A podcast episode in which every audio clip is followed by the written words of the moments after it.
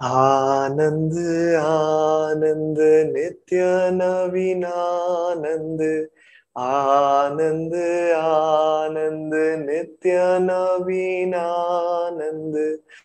आनंद आनंद नित्य नवीनानंद आनंद आनंद नित्य नवीनानंद आनंद आनंद। नित्य नवीनानंद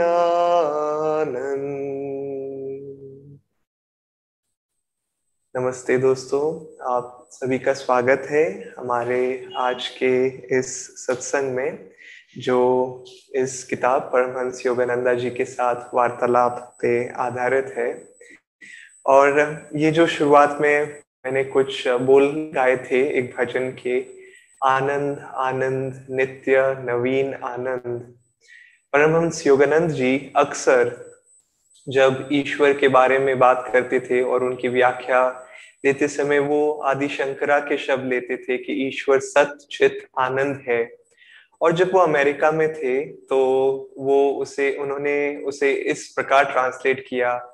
कि जो सत है एवर एग्जिस्टिंग चित एवर कॉन्शियस और आनंद एवर न्यू ब्लिस जो आनंद का शब्द उन्होंने जब ट्रांसलेट किया था, उन्होंने नित्य नवीन आनंद के रूप में उसे अनुवाद किया था। और ये सत्य ही तो है दोस्तों कि ईश्वर का आनंद कभी भी किसी भी संत ने ये नहीं कहा कि मैं ईश्वर के इस आनंद से बोर हो गया हूँ, मुझे कुछ और चाहिए। क्योंकि ये जो आनंद है, वो नित्य नवीन है और हमारा जो आध्यात्मिक मार्ग है और हम सबकी जो आप कह सकते हैं एक प्रकार से जो डेस्टिनी है, हम हम सबका जो आप कह सकते हैं जीवन में उद्देश्य है, वो है ईश्वर के उस नित्य नवीन आनंद के साथ एक हो जाना। तो उसके साथ मैं परमहंस योगानंद जी के वार्तालाप, जो स्वामी क्रियानंद जी की ये पुस्तक है, उससे उसमें से आज मैं पढ़ना चाहूँगा वार्तालाप संख्या तेईस। और ये है गुरुजी ने हमें बताया, एक आगंतुक या मेहमान ने कल मुझसे पूछा, ईश्वर को किसने बनाया? और ये परमहंस योगानंद जी के शब्द है फिर, बहुत से लोग ये प्रश्न पूछते हैं ऐसा इसीलिए क्योंकि वे कार्यकरण संबंध के जगत में रहते हैं। उनके सोचने के ढंग से हर वस्तु का कारण अवश्य होना चाहिए, क्योंकि इस तरह ही संसार में सब कुछ घटित होता है। ईश्वर परम कारण है। उसे किसी कारण या बनाने वाले की आवश्यकता नहीं है। सभी कार्य कारण, संबंध का वही कारण है। सत्य यह है कि वास्तव में किसी वस्तु की रचना ही नहीं होती। परमात्मा केवल इस सृष्टि, परमात्मा केवल इस सृष्टि को आविर्भूत आविर्भूत करते हैं या प्रकट करते हैं। अंततः कोई किसी का कारण नहीं है, क्योंकि वास्तव में कुछ घटित ही नहीं हो रहा है। और दोस्तों, हमारा दिमाग हमेशा इस प्रकार चलता है, क्योंकि हम हमेशा सोचते हैं कि जब मैं ये करूँगा, तब ये होगा, क्योंकि अगर मैं अच्छा खाऊँगा तो मेरी सेहत अच्छी रहेगी। अगर मैं किसी, समझ लीजिए, गर्म तवे पे हाथ रखूँगा तो मेरा हाथ जल जाएगा। यदि मैं धूप में जाऊँगा तो मुझे गर्मी लगेगी। और ये संसार इस प्रकार से ही बना हुआ है कि हर चीज़ का कारण होता है। जब हम कुछ करते हैं तो उसका हमें प्रभाव आ, हमें उसका परिणाम या प्रभाव देखने को मिलता है। और कुछ हद तक आप ये भी कह सकते हैं कि जो कर्म का विषय है वो कारण और प्रभाव से जुड़ा हुआ है। जैसे योगानंद जी अक्सर कहा करते थे कि हर चीज़ जब भी हम कोई कार्य करते हैं तो उसका एक रिएक्शन होता है उसका एक प्रभाव होता है जो उसका परिणाम हमें भुगतना पड़ता है यदि वो कोई कार्य अच्छा नहीं हो तो। लेकिन इस वाक्य में, खासकर इस वार्तालाप में, अंत में योगानंद जी कहते हैं कि कोई किसी का कारण नहीं है क्योंकि वास्तव में कुछ घटित ही नहीं हो रहा है। और जैसे ही मैंने ये वाक्य पढ़ा और मुझे लगता है काफ़ी लोग ये वाक्य सुन के, ये शब्द सुन के सोचेंगे कि सच में इतना सब कुछ घटित हो रहा है मेरे जीवन में और एक तरीके से हम कह सकते हैं कि हर चीज़ में कारण छिपा हुआ है और हम वो जो कर्म है उसको भुगतते भी हैं या कर्म का परिणाम हमें अपने जीवन में दिखता भी है। लेकिन इधर योगानंद जी कह रहे हैं कि कुछ भी वास्तव में घटित नहीं हो रहा है। ऐसा क्यों? एक तरीका इसका देखने का ये है दोस्तों कि हकीकत में जब भी कुछ भी होता है जीवन में और स्वामी क्रियानंद जी अक्सर कहा करते थे कि जब भी जीवन की ये जो लहर है वो ऊपर, जब ये लहर ऊपर जाती है तो हम एक प्रकार से गारंटी के साथ कह सकते हैं कि ये लहर नीचे भी आएगी। और उसी प्रकार जीवन में हर पॉजिटिव के लिए, हर प्लस के लिए एक माइनस होता है। और अंत में आप कह सकते हैं कि सब कुछ मिला के सारी लहरें, सारे प्लस सारे माइनस यदि मिलाएँगे तो कुल जो अंक हमें मिलेगा अंत में वो होगा शून्य। हम काफ़ी बार जीवन में सोचते हैं कि बस यदि हम मैं इस लहर को ऊँचा ऊँचा ऊँचा और ऊँचा लेके उधर ही उसको रोक लूँ और नीचा नहीं आऊँ, या बस जीवन में मैं वो प्लस प्लस प्लस प्लस बस वो पॉजिटिव चीज़ें होती रहे और उसे नीचे नहीं लेके आए। लेकिन दोस्तों, दुर्भाग्य से या मैं दुर्भाग्य से ही नहीं, इस सृष्टि की रचना इस प्रकार की गई है द्वैत्य में कि हर प्लस के लिए एक माइनस होगा, एक, और हर एक पॉजिटिव चीज़ के लिए एक नेगेटिव चीज़ होगी। और जब भी लहर जीवन की उठेगी तो जीवन की लहर नीचे भी आएगी। तो इसीलिए योगानंद जी कहते हैं कि वास्तव में कुछ घटित ही नहीं हो रहा है। और हमें कोशिश करनी चाहिए अपने जीवन में, क्योंकि हम काफ़ी बार, मैं खुद देखता हूँ अपने जीवन में कि अरे मुझे ये करना है, मुझे वो करना है, ये मीटिंग है, ये क्लास है। इस, इनसे बात करना है, ये प्रोजेक्ट कंप्लीट करना है। और हमारी चेतना पूरी तरह से बाहर की ओर जाने लग जाती है और हम सोचते हैं कि अरे, ये कितना महत्वपूर्ण है। लेकिन हकीकत में दोस्तों, ये ही तो माया का जाल है कि बार बार माया हमें बताती रहती है कि ये महत्वपूर्ण है, ये तुम्हें करना चाहिए। और इस प्रकार माया अपने बंधन में हमें जकड़ के रखती है। तो कभी कभार या काफ़ी बार हमें प्रयास करना चाहिए इन चीज़ों को ज़्यादा सीरियसली नहीं लेके अपने भीतर जाने का, चाहे ध्यान साधना में ही हो सही। और खासकर हमें कोशिश करनी चाहिए कि हम इस इन लहरों के बहाव में हम इन लहरों में जब तक हम इस दुनिया में हैं, इन लहरों का हम प्रभाव महसूस करेंगे, ऊपर और नीचे का गर्म और ठंडक सुख और दुख, खुशी और दुख आप कह सकते हैं पॉजिटिव चीज़ें नेगेटिव चीज़ें, सफलता, हार, ये सब चीज़ें हम जब तक इस दुनिया में रहेंगे, ये चीज़ें होंगी।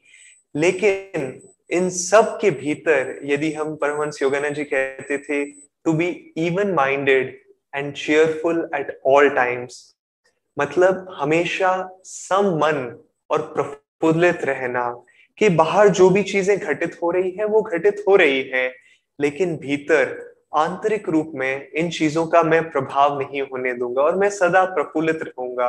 कहाँ प्रफुल्लित रहूँगा? ईश्वर के उस आनंद में, नित्य नवीन आनंद में। वो आनंद जो बाहर की घटनाओं पे आप कह सकते हैं एक प्रकार से बाहर की घटनाओं पे वो डिपेंड नहीं करता है कि बाहर की दुनिया में क्या चीज़ें चल रही है।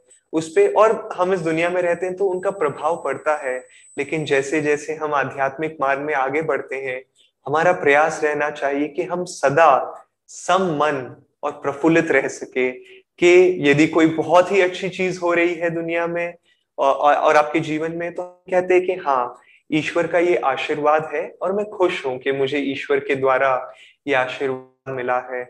और उसी समय यदि कोई चीज़ या घटना घटित हो जीवन में जो हमारे जीवन में कठिनाई लेके आ रही है तो आप उसे इस प्रकार कह सकते हैं कि, हे ईश्वर, आप मुझे ये कठिनाई दे रहे हैं और अंत में इन सबको एक शून्य ही तो बनना है। तो क्यों ना इस कठिनाई को भी मैं आपके साथ में जीऊं और इधर भी कोशिश करूँ कि मैं कुछ हद तक प्रफुल्लित रह सकूँ। स्वामी क्रियानंद जी कहते थे कि जीवन की हर अवस्था में और हर परिस्थिति में एक, आप कह सकते हैं, कोई ना कोई मौका है हर किसी परिस्थिति में जहाँ हम सही प्रकार से आनंदित रह सकते हैं। कि आप एक प्रकार से सोच सकते हैं कि अरे नहीं, मैं कैसे आनंदित रह सकता हूँ? अगर जीवन में शायद सोचिए कि मैं किसी बहुत ही महत्वपूर्ण कार्य में मेरे अपने पूरे जीवन को मैंने लगा दिया और मैं कैसे आनंदित रह सकता हूँ अगर वो कार्य मुझसे छिन गया या दूर चला गया। तो आप मन में ये सोच सकते हैं कि और इस प्रकार शुरुआत में थियोरिटिकल होता है और मैं शायद पिछली क्लास में भी बोल रहा था, लेकिन धीरे धीरे ये हकीकत के रूप में बदल जाता है जब आप आनंद महसूस कर सकते हैं इन चीज़ों में कि हाँ ईश्वर ने ही तो मुझे ये दिया था। और अब ईश्वर ने वापस मेरे से ये चीज़ ले ली। तो मुझे इस बात से आप कह सकते हैं भावुक होने की आवश्यकता नहीं है और मैं इस परिस्थिति में भी सम्मन रह सकता हूँ। वापस आते हैं दोस्तों, कारण जो हम अक्सर सोचा करते हैं कि, और जैसे इस व्यक्ति का प्रश्न भी था कि ईश्वर की रचना किसने की? और हम अक्सर सोचते हैं कि इसके का, इस कारण के वजह से ये होता है। लेकिन हकीकत में ईश्वर ने आप कह सकते हैं, ईश्वर वो महान कारण है जिसकी वजह से सृष्टि की रचना हुई है, लेकिन ईश्वर का कोई कारण नहीं है। ईश्वर बस है, जैसे कई संतों ने और परमहंस योगानंद जी ने भी कहा था गॉड इज़ ईश्वर बस है। और और ईश्वर ने जब इस सृष्टि की रचना की तो उन्होंने कैसे की? मैं संक्षिप्त में बताना चाहूँगा। काफ़ी बार स्वामी क्रियानंद जी बताते थे कि हम पूछते हैं कि क्यों की ईश्वर ने सृष्टि की रचना? क्यों हमें इस मोह माया में ढकेला? और योगानंद जी का अक्सर कहा करते थे और उन्होंने एक बार, आप कह सकते हैं, बड़ी कठोरता से ईश्वर से पूछा कि क्यों मेरी इच्छा के खिलाफ आपने क्यों मुझे इस मोह और माया में ढकेल दिया? और फिर योगानंद जी कहते हैं कि ये ईश्वर की आप एक प्रकार से देख सकते हैं कि शायद गलती भी थी कि हमें उन्होंने मोह माया में ढकेल दिया। लेकिन क्यों की ईश्वर ने इस सृष्टि की रचना?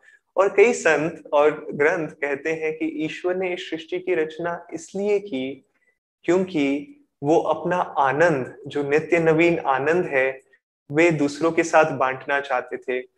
और सबसे पहले जब मैंने ये सुना और मुझे लगता है काफ़ी बार ये, जब ये लोग सुनते हैं तो लोग सोचते हैं, आनंद, इतनी कठिनाइयाँ है जीवन में, इतना दुख है जीवन में, आनंद कहाँ से आ गया?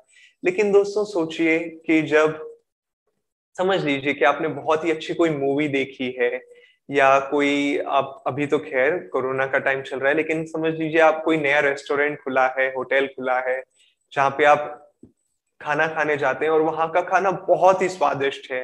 या चाहे ये मूवी बहुत ही अच्छी थी। सबसे पहला ख्याल क्या आता है? यदि आप अकेले ये मूवी देख रहे थे या खा रहे थे यहाँ पे, अरे मैं अपने इस मित्र को बोलना चाहता हूँ, अपने इस परिवार के व्यक्ति को बोलना चाहता हूँ। तो उसी प्रकार ईश्वर का, क्योंकि हम ये एक आनंद महसूस करते हैं, हम उसे बांटना चाहते हैं। उसी प्रकार ईश्वर जो आनंद की परम अवस्था है, उस आनंद को अपने, आप कह सकते हैं, अपनी सृष्टि को बांटना चाहते थे और उन्होंने अपनी चेतना को सबसे पहले ईश्वर, आप कह सकते हैं, सिर्फ़ चेतना थी, उनके पास मटेरियल नहीं था, लकड़ी का के जैसे हम एक टेबल बनाते हैं, वो बस एक चेतना के रूप में थे। और फिर ईश्वर ने उस चेतना को आप कह सकते हैं, एक एक प्रकार से एक ऊर्जा, ओम की ध्वनि के साथ उस ऊर्जा को हिलाई। और क्योंकि आप कह सकते हैं कि बिना किसी मूवमेंट के बिना किसी बहाव के सृष्टि की रचना नहीं हो सकती है। तो उस टाइम द्वैत्य आया कि दो ध्वनिया आई प्लस और माइनस और ये ओम की ध्वनि के साथ पहले आप कह सकते हैं कि कारण जगत बना कि ईश्वर इस जगत को बनाना चाहते थे। फिर कारण जगत के बाद में सूक्ष्म जगत बना, जो आप ऊर्जा का जगत भी कह सकते हैं, जिसमें ओम की ध्वनि के साथ में और भीतर और बाहर की ओर भीतर नहीं, बाहर की ओर सृष्टि जाने लगी और फिर उसके बाद में ये स्थूल जगत या ये जो भौतिक जगत है, वो बना। और हमारा उद्देश्य ये है कि क्योंकि हम इस द्वैत्य में हैं, जब तक हम इस द्वैत्य में प्लस और माइनस में बने रहेंगे कि अरे, मैं इतना खुश हूँ मेरे जीवन में ये हुआ, अरे, मैं इतना दुखी हूँ मेरे जीवन में ये हुआ, ऐसा क्यों होता है मेरे साथ में? और जब तक हम इस प्लस माइनस में इस द्वैत्य में फंसे रहेंगे हम अपना मार्ग ईश्वर तक वापस नहीं लेके जाए जा पाएँगे। लेकिन जैसे जैसे हम सम्मन और उस आ, क्योंकि हर पॉजिटिव और नेगेटिव हर प्लस और माइनस के बीच में दोस्तों एक मिडिल पाथ होता है एक बीच का मार्ग। और जब हम ये बीच का मार्ग ले लेते हैं तब हम सदा आनंद आनंदित भी रह सकते हैं और इस बीच के मार्ग के द्वारा हम धीरे धीरे धीरे धीरे उस ओम की ध्वनि के द्वारा अपने कदम ईश्वर तक वापस लेके जा सकते हैं। तो कोशिश कीजिए दोस्तों कि जब भी परिस्थितियाँ आपको भावुक होने पे मजबूर कर दे, चाहे बहुत ज़्यादा सुख या बहुत ज़्यादा दुख तो अपनी ऊर्जा को भीतर लेके जाइए और कहिए कि ईश्वर ये आपका खेल है। मैं इस भाव में नहीं आने वाला हूँ। मैं इस परिस्थिति में बिल्कुल स्थिर रहने वाला हूँ। इसका मतलब ये नहीं है कि हम जीवन में ईश्वर का आनंद नहीं लेते हैं, लेकिन वो आनंद बाहरी परिस्थितियों पे टिकावा नहीं है। वो आनंद आंतरिक हकीकत पर टिकावा है। और जितना हम भीतर जाएँगे, जितना हम संबंध रहेंगे, उतना आसान रहेगा एक आप कह सकते हैं ईश्वर के अनुभव को देखने के लिए। मैं इसके साथ में हमारा आज का ये जो सेशन है, वो अंत करना चाहूँगा कि देखिए दोस्तों, जब एक तालाब होता है, और शायद मैंने इसके बारे में पहले कहा होगा, जब तालाब में का जो पानी होता है यदि वो चंचल हो और पानी हिल रहा हो, उसकी जो सरफेस है उस पर या यदि अगर वो एकदम स्थिर भी हो, तब आप यदि कोई पत्थर फेंके रात को और पूर्णिमा की रात है, तब ऊपर का जो चाँद है, वो आप तालाब में देख नहीं सकते हैं, क्योंकि तालाब का जो पानी है, वो बहुत ही चंचल है। लेकिन तालाब का पानी यदि बिल्कुल स्थिर रहे, हमारी परिस्थिति में यदि हम बिल्कुल सम मन रहे तो वो ईश्वर की जो प्रतिमा है और इस परिस्थिति में, इस किस्से में जो चाँद है, जो चंद्रमा है, उसकी जो छाया है, वो बिल्कुल एकदम साफ़ साफ़ हम देख सकते हैं। तो उसी प्रकार दोस्तों, जब हम बिल्कुल स्थिर रहें सम्मन रहे, ईश्वर तक हमारा जो, हमारे जो कदम है, वो लेके जाना बहुत आसान हो जाता है। और फिर कर्म क्या है? हमने ही तो इन कर्मों को बनाया है और हमारे, इन कर्मों से दूर भी जा सकते हैं। कभी ये मत ये कर्म बनाए हैं और यदि हमें इसका किसी भी कर्म को बनाने की ऊर्जा है तो उसी प्रकार उस कर्म से मुक्त होने की भी हमारे पास ऊर्जा है। धन्यवाद दोस्तों।